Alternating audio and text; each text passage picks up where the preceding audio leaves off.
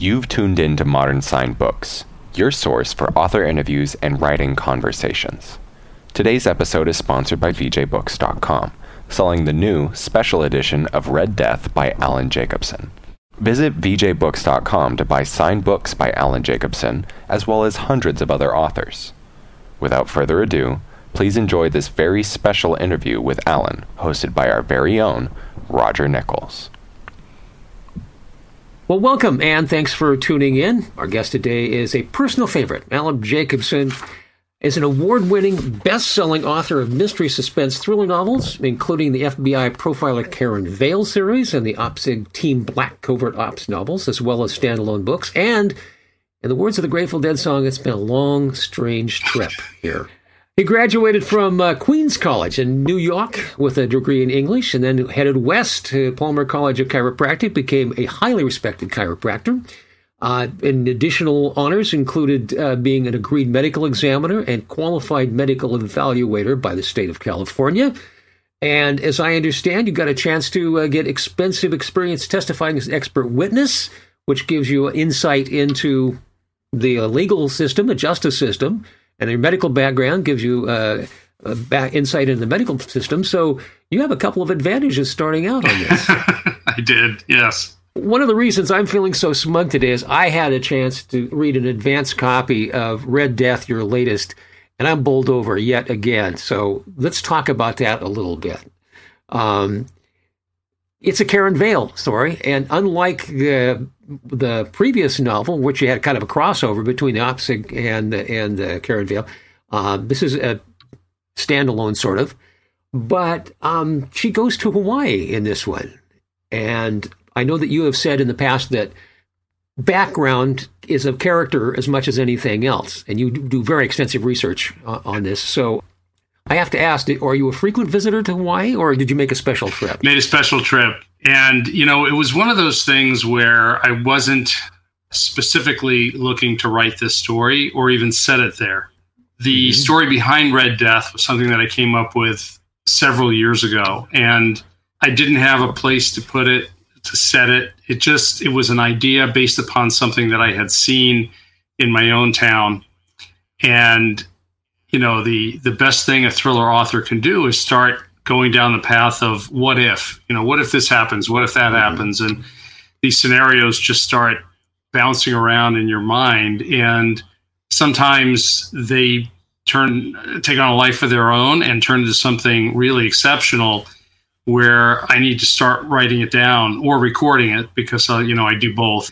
Sometimes I'll mm-hmm. dictate an email to myself and then send it off, so I always know where it is and I, uh-huh. sometimes reply to that email with new ideas. And so I have a string of, of, of concepts and ideas as I brainstorm that story.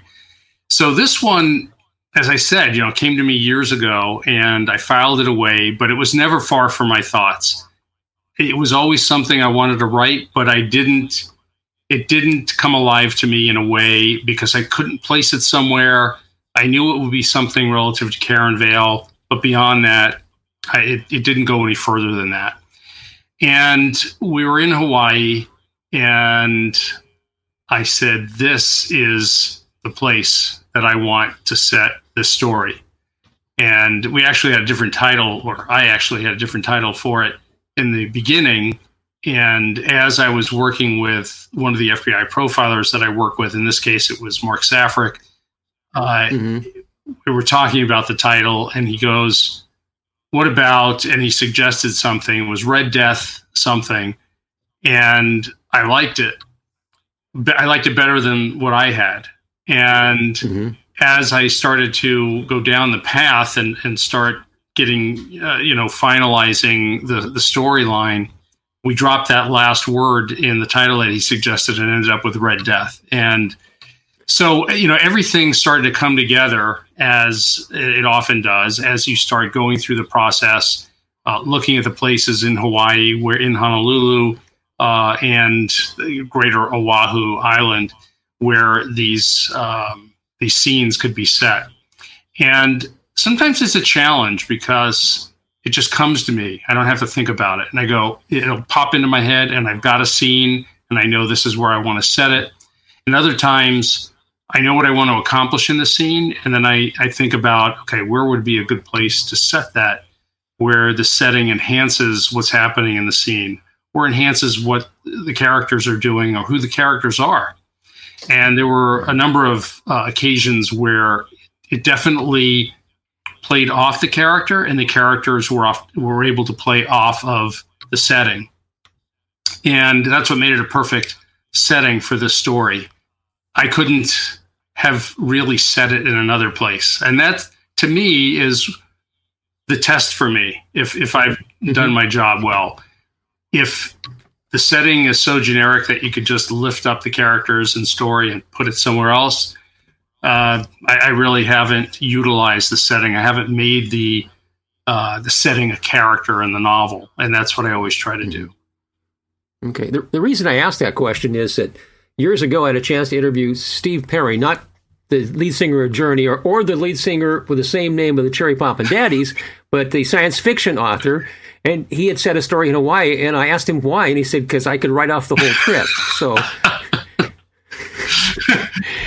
True, but I don't know. Uh, that was secondary. In your yeah. case, you were already there when you got the right, idea. Right. So. I, I, whenever I travel, I've always got my eyes and ears open for mm-hmm. potential settings for books. And sometimes I'll, I'll tell you one story of uh, a setting that came to me from uh, about a year ago. We were in Peru and we had just been to uh, Machu Picchu and that we had a guide that had taken us and, and uh, several of our, our, friends and family and it was nighttime. It was so we had spent the whole day, and we were in this van uh, on the way back to a larger city where our hotel was, and um, you know it's it was not a very developed area, so there's no street lights, can't see anything. So we started talking with the guide, who turns out was a uni- university professor, and he just did this on the weekends. So ah. we had a fascinating discussion regarding Peruvian politics, and I told him I had a story that I wanted to write. And when I laid out the story, he laughed and he said, "Well, there's something that actually happened that we think is similar to what you are telling me. Let me tell you what actually happened." So he he laid out what happened uh, only about two weeks, if I recall, prior to our visit. Wow. So a whole story started to uh, emerge for me from this this trip, and uh, and then obviously the discussion we had with the guide and or professor, and um, and I dictated it all, you know, the rest of the way uh, into an email. So that's a story that came from uh, a travel, you know, destination that I was not planning to write something uh, about. But every place I go, is um, my mind is just working. How can I, uh, even if not consciously, sometimes it is consciously, sometimes not. Uh, how could I work this into uh, a novel, and what story exists that's interesting from the local uh, fare and history? And certainly, that that's one. Uh, you know, I hope to be able to write it in the future. We'll see. Um, that would be an mm-hmm. OPSIG Team Black novel. All right it's fa- fascinating to, to hear the inside stuff there. I know that that dialogue is important to you. Do you ever get snatches of dialogue? You hear overhear something, oh gosh, got to put that down. No, and I'll tell you why the reason is no. Because dialogue that people actually speak is poor dialogue. And let me give you an example. Yeah. So you and I uh, meet, and I say, "Hey, Roger, how you doing? Good, good, Alan. How are you? Um, you know, doing okay. Uh, you know, so if you look at that dialogue, that is just about the worst dialogue you could possibly write. And if I wrote that in a novel, um, you know, I'd have to, you know, have my head examined, but it would it would all be edited out. I mean, I would never write in the first place, but let's say I did. It, you, you scrap all that and you get to the meat of the conversation, which begins after all the niceties and you know stuff that we that we just as a social construct say to each other to welcome one another. But that's bad dialogue for a book. What I do uh, do is I, I listen to people speaking and I get a flavor for how they clip their words, how they clip their sentences, how they sometimes speak, but don't really speak in complete thoughts, but the other person knows what they're talking about because it's a topic that they're familiar with. So you take that you boil it down, and when you have your characters speaking, you always have to take all of that into account. Sometimes dialogue can be oblique. Two people talking about something that they're really not talking about the topic that they're talking about. It has undertones yeah. of, of something else that that is happening in that relationship. So dialogue is very complex. And uh, I, I, remember having a discussion with Elmore Leonard, who was perhaps the best writer uh, of dialogue. And I said to him, you know, how do you do it? How do you capture the essence of the dialects and the, you know, the uh, socioeconomic status of a person? I mean, you know who this person is when, within the first paragraph of, of what they state. And he looks at me and he goes, I just hear it, don't you? I just hear it in my head. you know, um, I laughed. And, you know, of course, when you're talking to a master, of course, it's not that easy because he is the master. There's a reason why he's, uh, you know, head and shoulders yes. above just about every uh, other writer. But I thought about it in the subsequent few weeks, and he's right. You, you do hear it in your head. And that is where it comes from.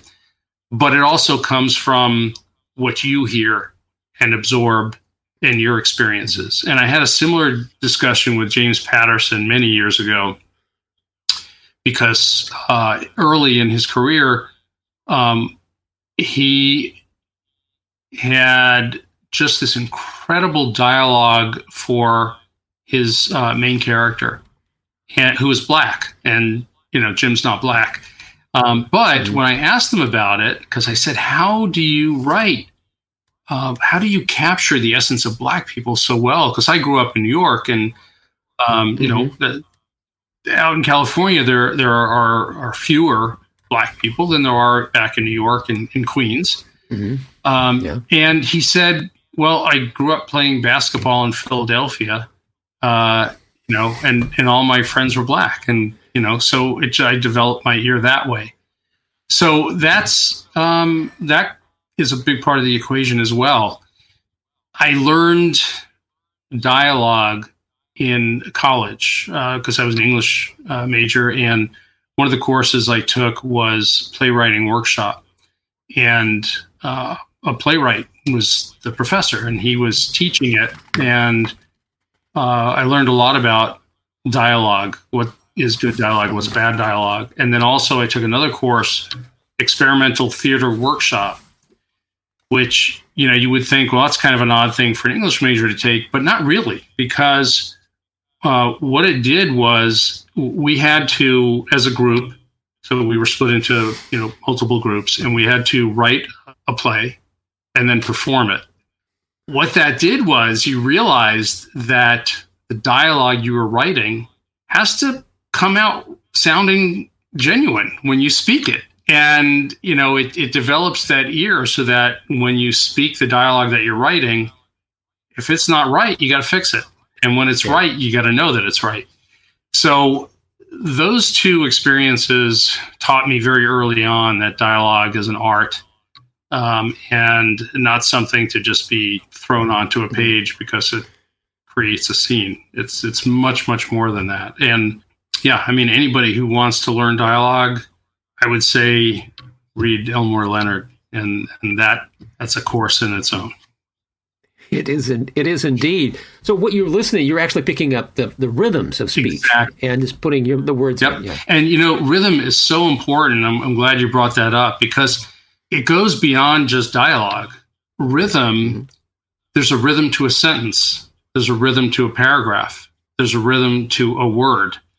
And you know, sometimes when I'm working with um, my copy editor, she will make an edit, and I'll accept the edit, but then I'll look at the sentence and I'll go, but it's lost its rhythm. This is not this is not good because now we've got two sentences that are consecutive that have the same number of, of syllables or the rhythm is is the same. That's not good. You want to vary the rhythm within a sentence and within a paragraph. So you know that's all part of the the editorial process and it's all part of taking the time to go back and pay attention to your writing and uh, as it goes through all the phases of production. Yeah, so much fun to talk with you because it's it's like I, am getting a course here myself as as well from from a professional. Um, one of the things I noticed about Red Death when I went back to read it again, there are whole chapters that are nothing but dialogue with tiny little bits of exposition, and I didn't even notice the first yeah. time. That's how good it Thank was. You. Yeah. Thank you. Yeah. yeah. And I've had other authors, usually, you know, aspiring authors or beginning authors, and they'll say, okay, this, this scene was all dialogue, or there was no dialogue in this scene. So that's the way I should do it. And I go, no, you know, you, you don't want to copy. You want to absorb and understand why it was that way. I don't think about it anymore because I've been doing this mm-hmm. for 26 years. Um, so, you know, it's to the point where it becomes second nature. It's, it's like a professional baseball player. He's, he's, he's a 300 hitter or a 320 hitter. He gets beyond the mechanics of what he's doing, of, you know, a leg kick as the pitcher begins his motion. He's keeping his hips in, his shoulders tucked. You know, all these things, he's not thinking about them. He just does it. And it's only when he has a problem that he starts to think, okay, what am I not doing? Am I opening my hips too soon? So it's the same with a writer. Um, when when you're having a problem, when something is not quite right, then you start to think, okay, what's wrong with this scene? Is it the character? Is it the setting? Is it you know whatever it may be?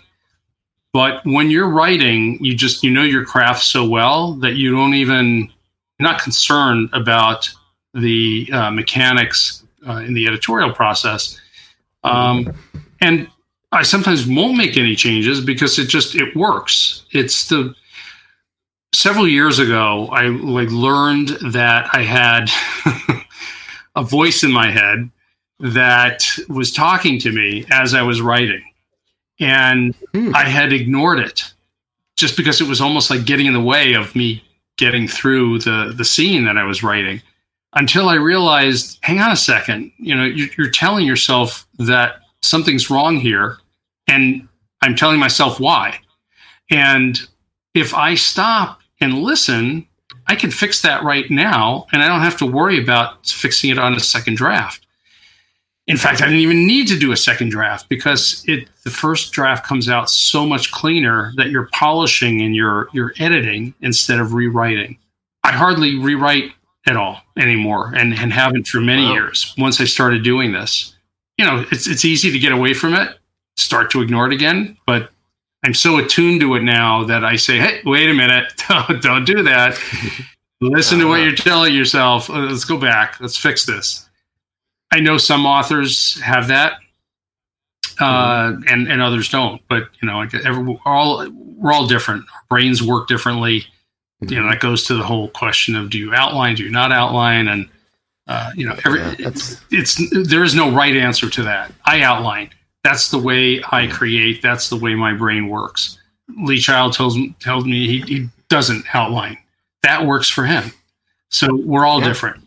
We should talk a little bit about plot here, give them a little tease, but I want you to do it because I don't want to give away any spoilers, and I have a tendency to do that if I'm not checked. So, so you know, we think about Hawaii and we think about pristine beaches and beautiful scenery and uh, you know, clear, crystal clear ocean and incredible weather.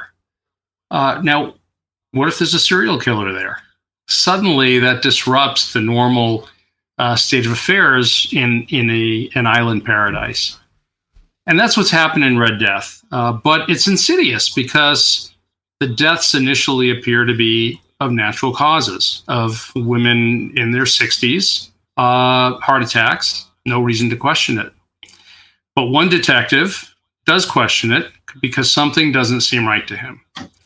He's a new detective. Uh, he came from uh, San Francisco and he calls his buddy in San Francisco, who we incidentally uh, met in Inmate 1577, which was set in San Francisco, the Bay Area.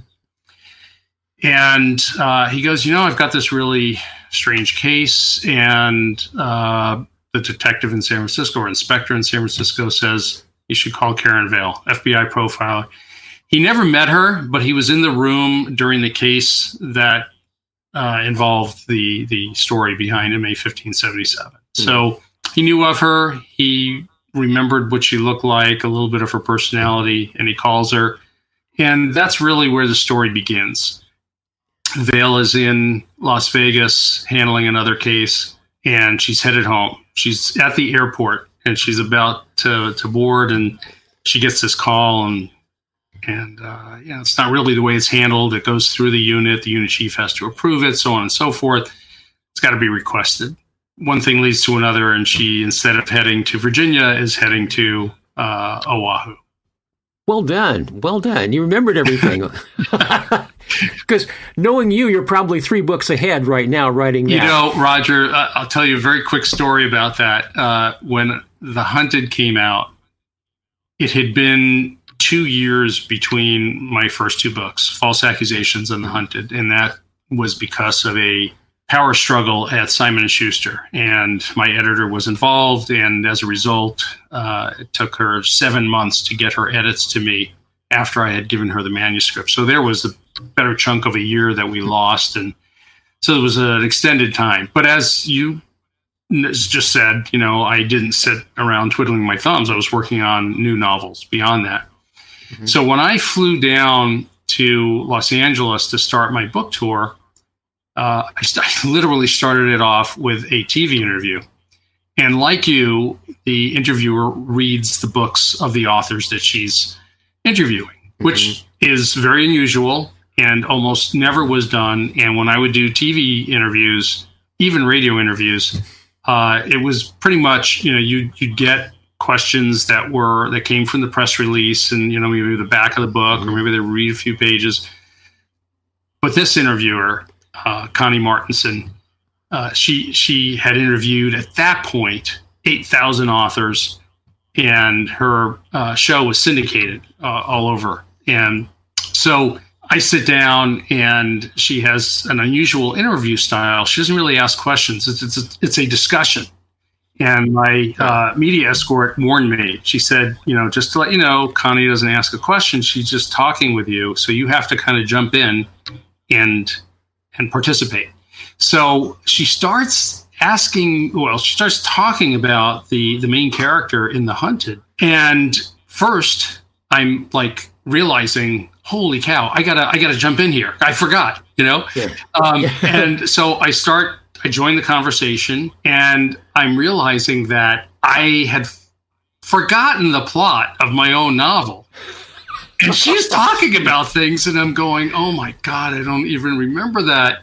And um, i learned at that point when right before you go on a book tour you need to review your manuscript just for the high points to make sure that you remember. Yeah. because like you said your your focus your mind is on the next project and the next novel that you're working on. Yeah oh yeah i learned my lesson yeah. on that one you just reminded me I, I only interviewed 800 so i'm in absolute wow. awe of her uh, and uh, orson scott card one time and this is my favorite uh, probably clip from him was was I asked him this detailed question. he says, "My God, you're going to expose me. I wrote that a year and a half ago. I don't remember."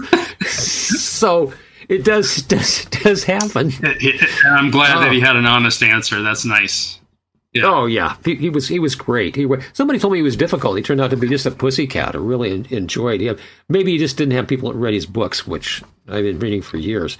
Um, I want to talk a little bit about about Karen's character development because over the years she's kind of softened a yes. little bit. She's not quite as abrasive as she was. And in this one, it kind of felt like she was a little off her game in the first part yeah. of the book. Yeah, uh, that's that's uh, a very good observation. So all the way, all those observations, spot on. Um, so in the seventh victim, I wrote that not intending for Karen Vail to be a series. I had done seven years at that point of research actually while I was writing the novel and by the time I finished it uh, with the behavioral analysis unit, the profiling unit. And I had all this knowledge, and I was I was writing the seventh victim, and you know those people who've read it know that a lot happens in that novel. I mean, it's it's chock full of uh, intrigue and suspense and action and and a big twist and, and twists. Yes, especially uh, at the end. Yes, but twists throughout. Um, it was my Silence of the Lambs, you know, and that's kind of what I wanted it to be. And Robert Ressler, who was one of the founding fathers of uh, behavioral analysis, the, the, profiling unit, he remarked that it was, uh, you know, going to be a classic along the lines of Silence of the Lambs, and I mean that meant a lot to me because this is, you know, the the guy who started this thing, this this whole concept of uh, of the FBI's um, analysis based upon criminal investigative behaviors of, of the offender. The the only thing, you know, if I look back at the seventh victim, and you know, there's a whole story as to how Vail's demeanor came about, but suffice it to say that it was not planned. Uh, I needed an FBI agent for another story that I was working on, which to this day is not published. And I ended up backing her out of that story. But, you know, I needed an FBI agent. I had all this information, you know, swimming in my head from uh, my work with the, the uh, profiling unit. And out popped Karen Vail on my fingers uh, and the keyboard. And I just was taken with her immediately. I couldn't write her lines fast enough. And it took me a number of years to realize why that was. And I think I think some of it I some of me comes uh, into Karen Vail in terms of her New York upbringing, mm-hmm. sarcastic remarks. Uh, you know, New York is New Yorkers are known for their sarcasm.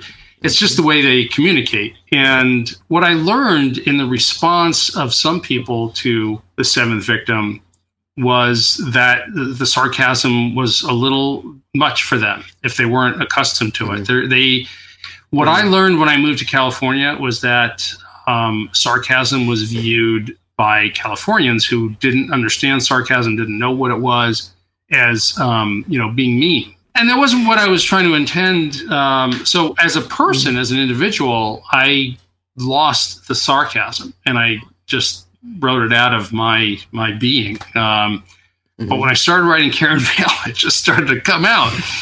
And um, what I think I decided along the way was to soften her a little bit because I didn't, as strong a reaction as people had to the seventh victim in terms of loving the novel. You know, it was a bestseller. It was people were like, I, you know, when is the next Karen Vail coming out?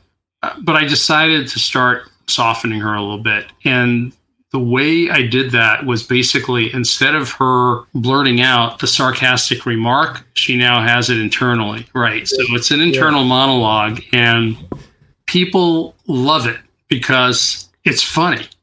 it's, and it doesn't come off as being mean because she's not saying it to anybody. Although sometimes, yeah. you know, she'll she'll say it and not realize she said it or think it and go wait did i just say that out loud?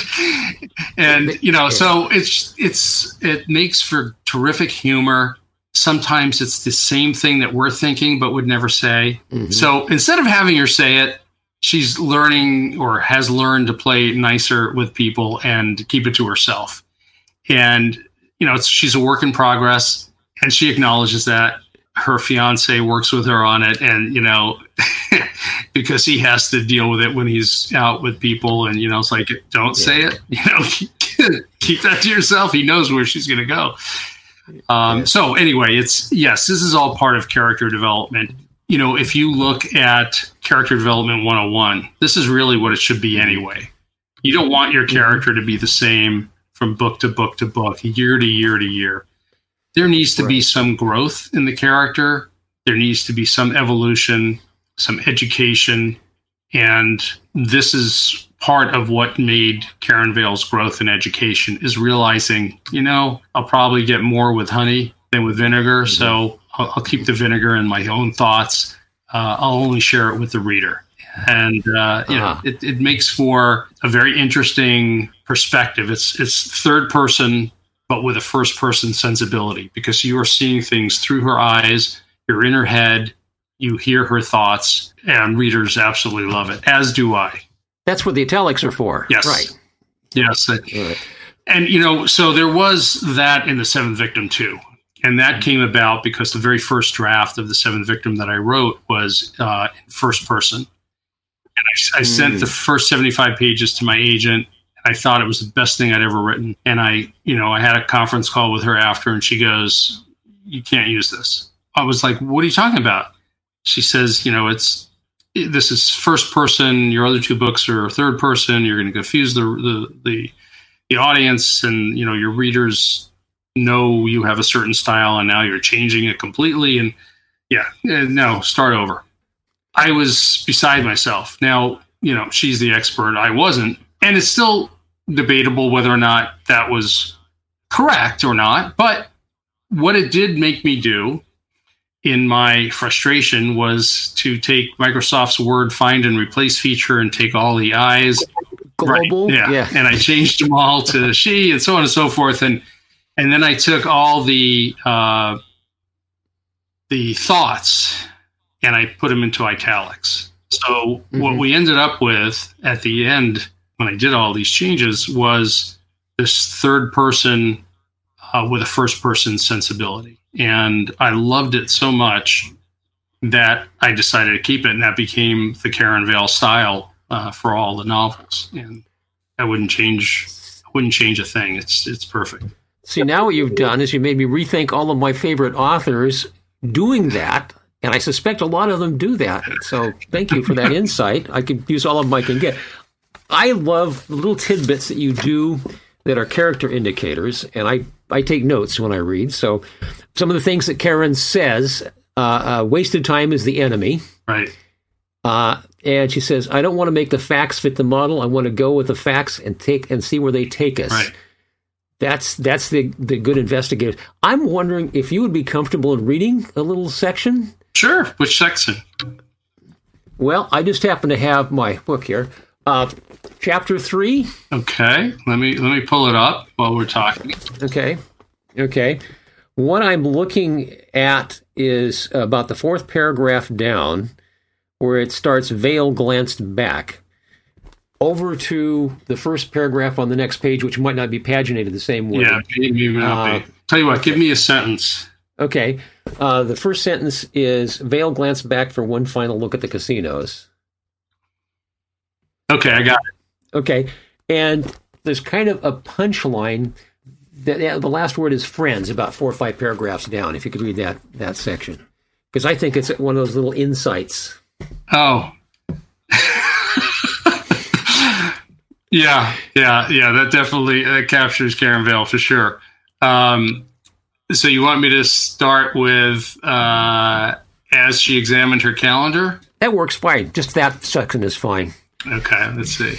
So she's yeah. looking for a date for them to get married. And so it starts off. As she examined her calendar and pondered potential dates, her phone rang.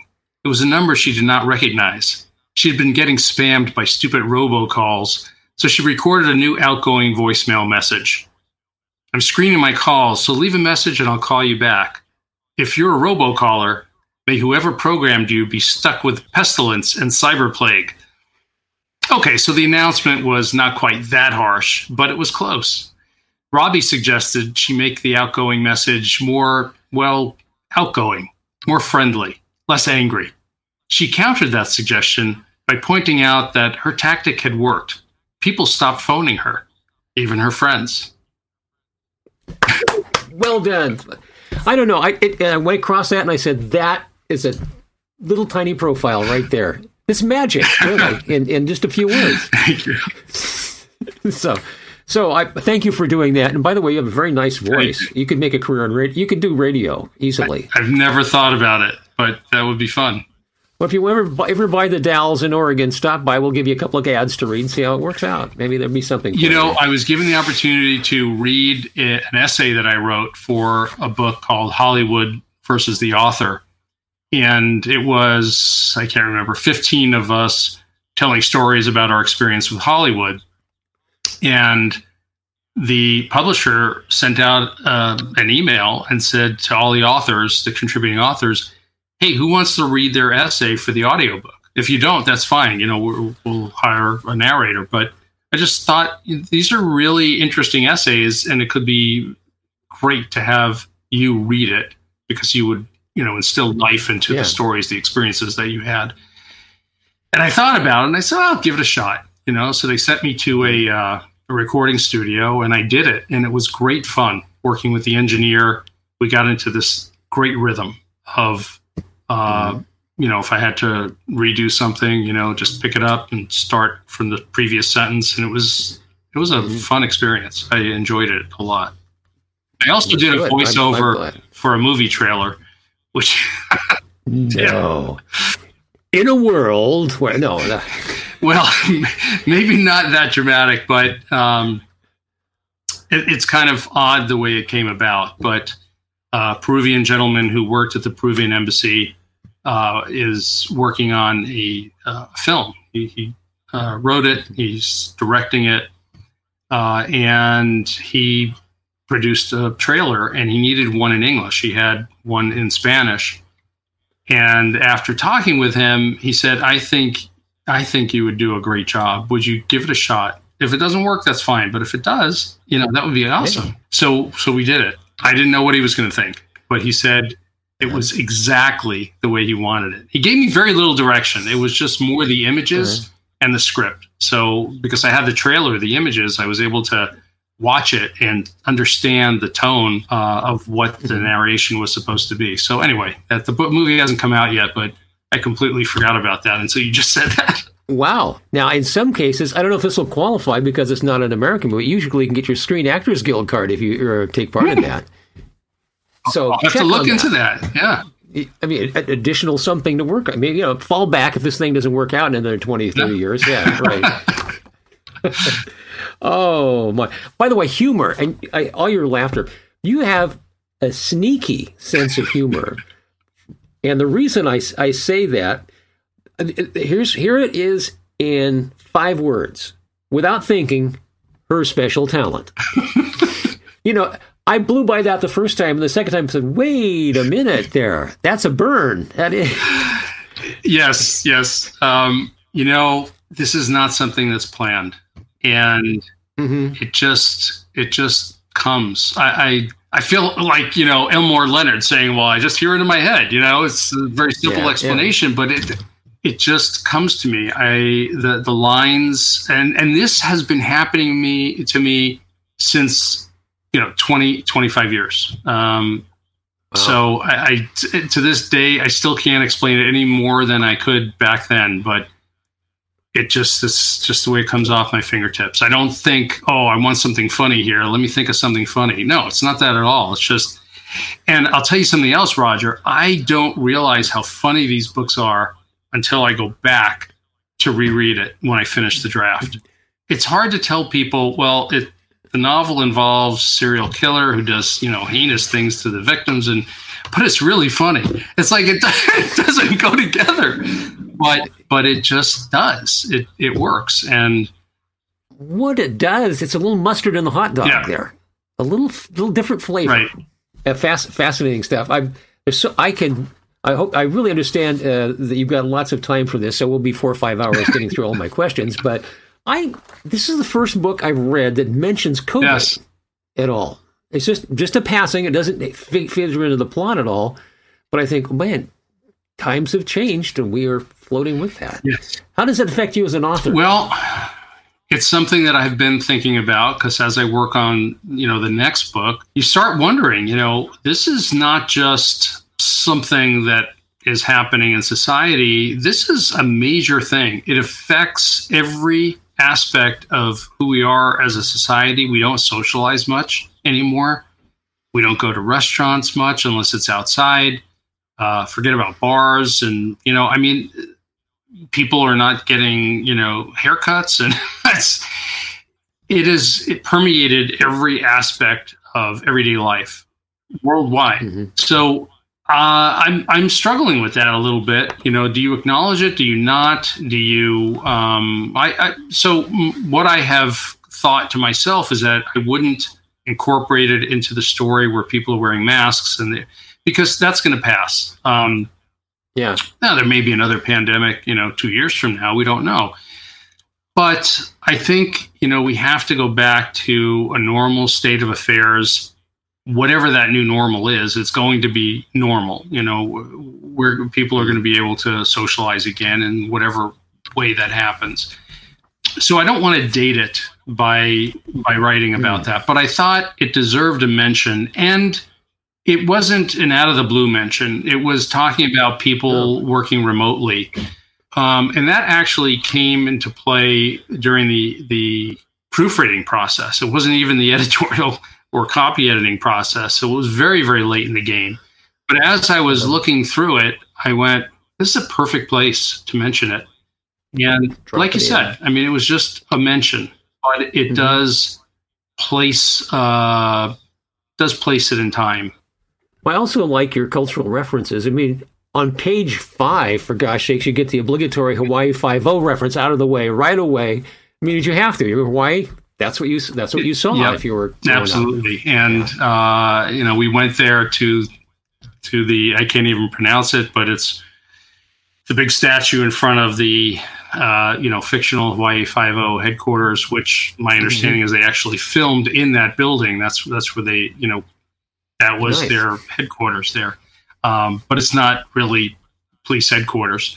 And um, across from that is the Iolani Palace, and um, where you know a big scene occurs in the beginning. So, and and there's a photo on the the Norwood Press hardcover collectors collector's edition of me with the banyan trees, which are just amazing uh, of nature. Weird. Yeah, Upside down trees. Yeah. Yes. sort of. Wow. And also, I, I have to mention this one. This one I think is a little salute that you did. That I caught this page two hundred and seventy four in my manuscript. You quote Hill Street Blues and the beloved Sergeant. Let's all be careful out there. Thank you for that. Everybody loves that Yeah. guy. And it's so sad when he passed away. Yeah. yes, I remember. Right. That was a long time ago, but I remember when he uh, passed away. It was cancer, I believe, throat cancer, if, if Yeah. I'm not mistaken. But yeah, that was um, just again seemed to just be the right thing at that point. It's, it's somehow I don't know where the golden touch comes from. I suspect it's a collaboration of all your background and influences, but every now and then, just one little. It's like it's a pointillist bit. You know, the little dots that form a bigger Yes. picture. That's what you were doing all through that. I haven't thought about that before, but so you've got another title. now. That's actually uh, uh, in, in the seventh victim.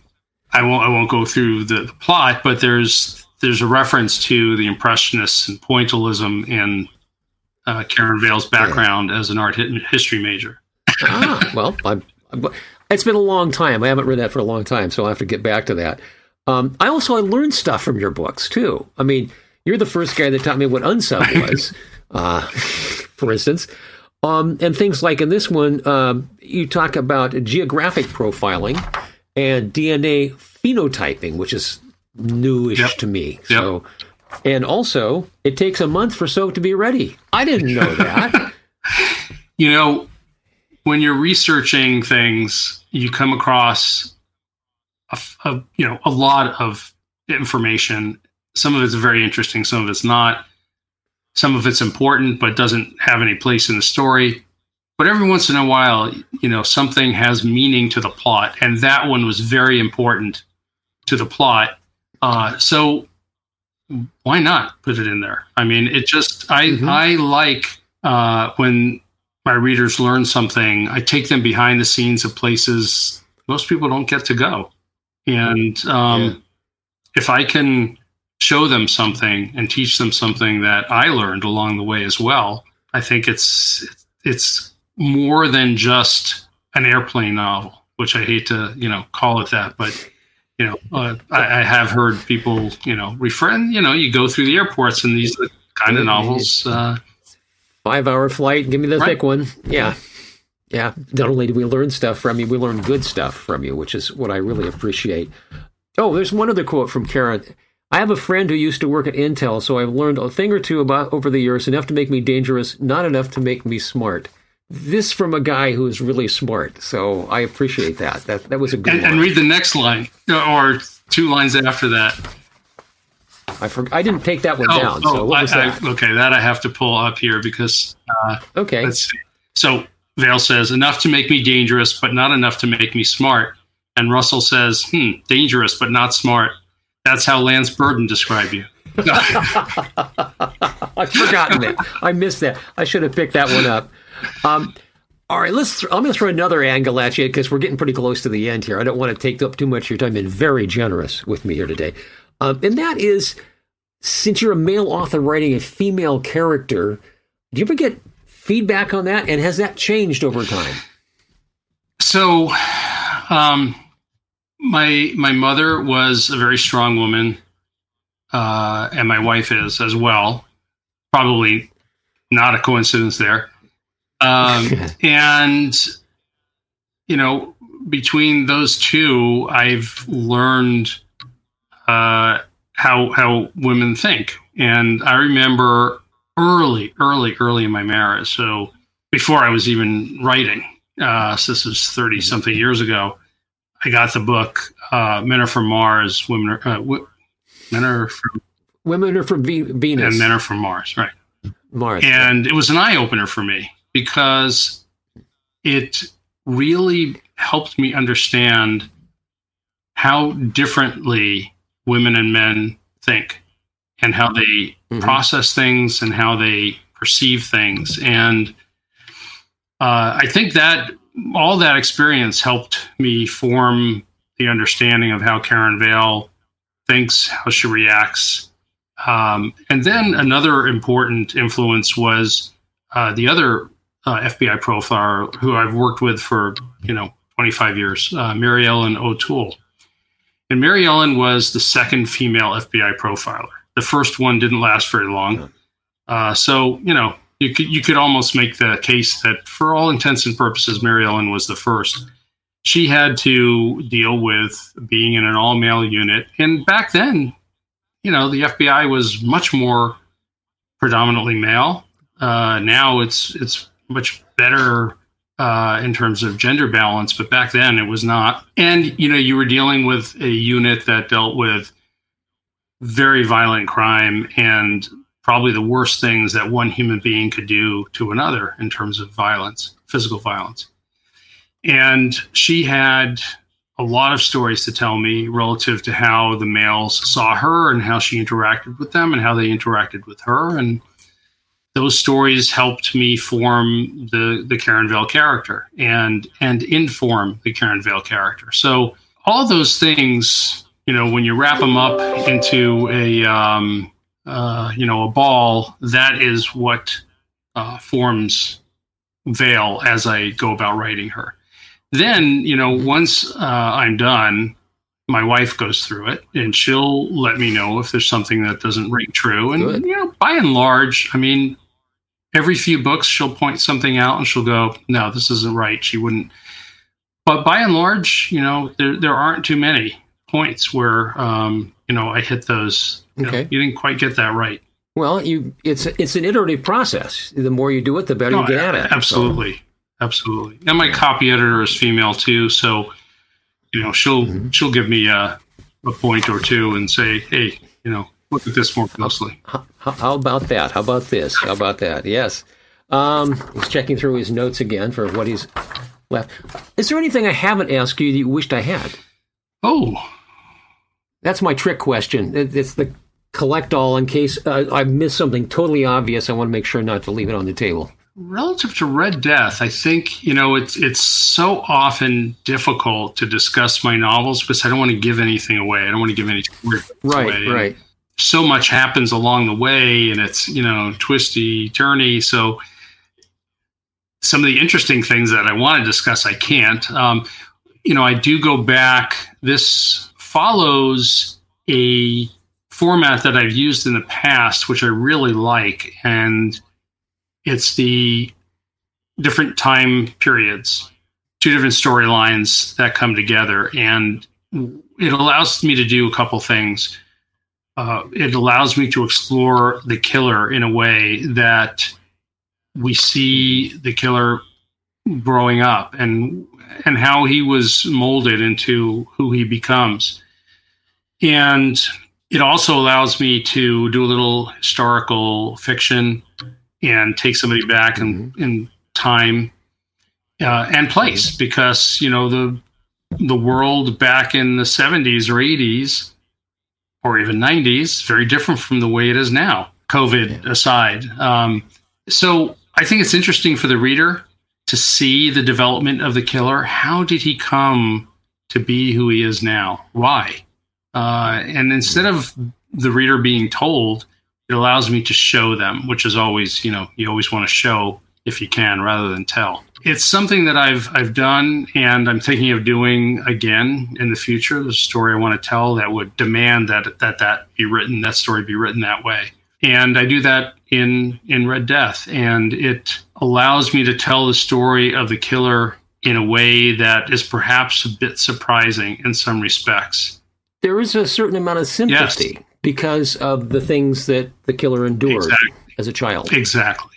And generally speaking, good writing is where the villain is not a pure villain, that, you know, we, we do have some understanding or sympathy or empathy uh, in some way. And that's hard to do. Um, but I was able to do it in Red Death. And I think it's a an integral part of the story. You know, you've got such a contrast from those chapters, which are, you know, of, of a certain heaviness to the lightness of the humor in the Karen Vail chapters, and I think it makes for for a very nice uh, contrast and uh, doesn't allow one thing to to overpower the other. Yeah, mm-hmm. culminates in a I think a, a really nice ending that um, it's excellent. I'll just say that for you. It's excellent and a very dramatic. How shall I put it? Location as well. So it fit. It just fits all beautifully together in that regard. Yeah, I think we should ask, we should let people know where we are in the process. Now, this the book has not come out right. yet as we record right. this.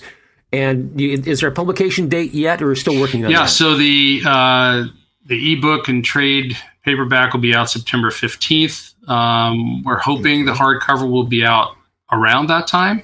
It may hit that date. Mm-hmm. Um, I don't know. It's it, will be close. Uh, but you know, uh, Norwood Press doesn't uh, mass produce those they books. They're just art, yeah. and everything has yeah. to be right. Um, and they are making sure everything is right. So sometimes it, it, takes a little bit longer to to get the you know my dad used to say measure twice cut once and and that's definitely what the process is with a handcrafted book like this and um, I, th- I think the the product speaks for itself it's just about the nicest hardcovers you'll ever find and and the nicest people i will give a big plug for vj books where you can get autographed copies by this fine gentleman here and a whole bunch of other folks. Uh, and they're uh, based in Oregon, which I have to say, as an Oregon Oregonian, I'm very proud, proud to know them and work with them. So cool on that. Let's mention some of the other things. Your website. Yes. So surprisingly, um, it's alanjacobson.com. Um,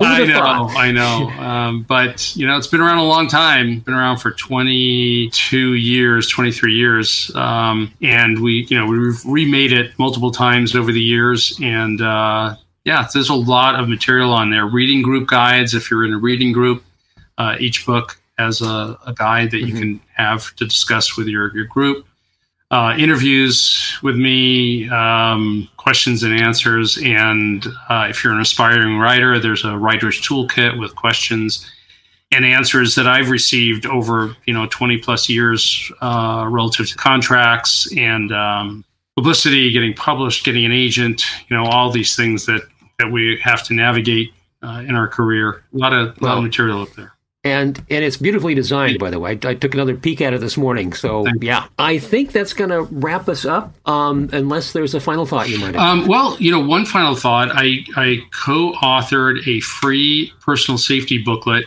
yes. uh, and that is we give it away free on my website. Uh, i co-authored it with uh, fbi profiler mark safarik mark. and it is really uh, vital information because it we teach you how an offender thinks so that you can apply that to any situation you find you find yourself in. So we go through a number of scenarios, we give you checklists, explanations, and so that when you come out of it, when you finish that, you'll understand how these offenders think and what you need to do to protect yourself. So, you know, again, it's you uh, join my newsletter, which is uh, when you get the, the free book. But I hardly send my newsletter out twice a year, maybe uh, some years. Uh, so it, yeah, we won't be stuffing your inbox. It's worth it. Yes, and by the way, the, I've sent uh, copies of that to all my relatives because It's the best advice I've seen in a long time. So, thank you. My pleasure. Thank you, Roger. Thanks for listening to Modern Signed Books. If you like what you heard, please make sure to check out our social media in the description below. We will see you next time.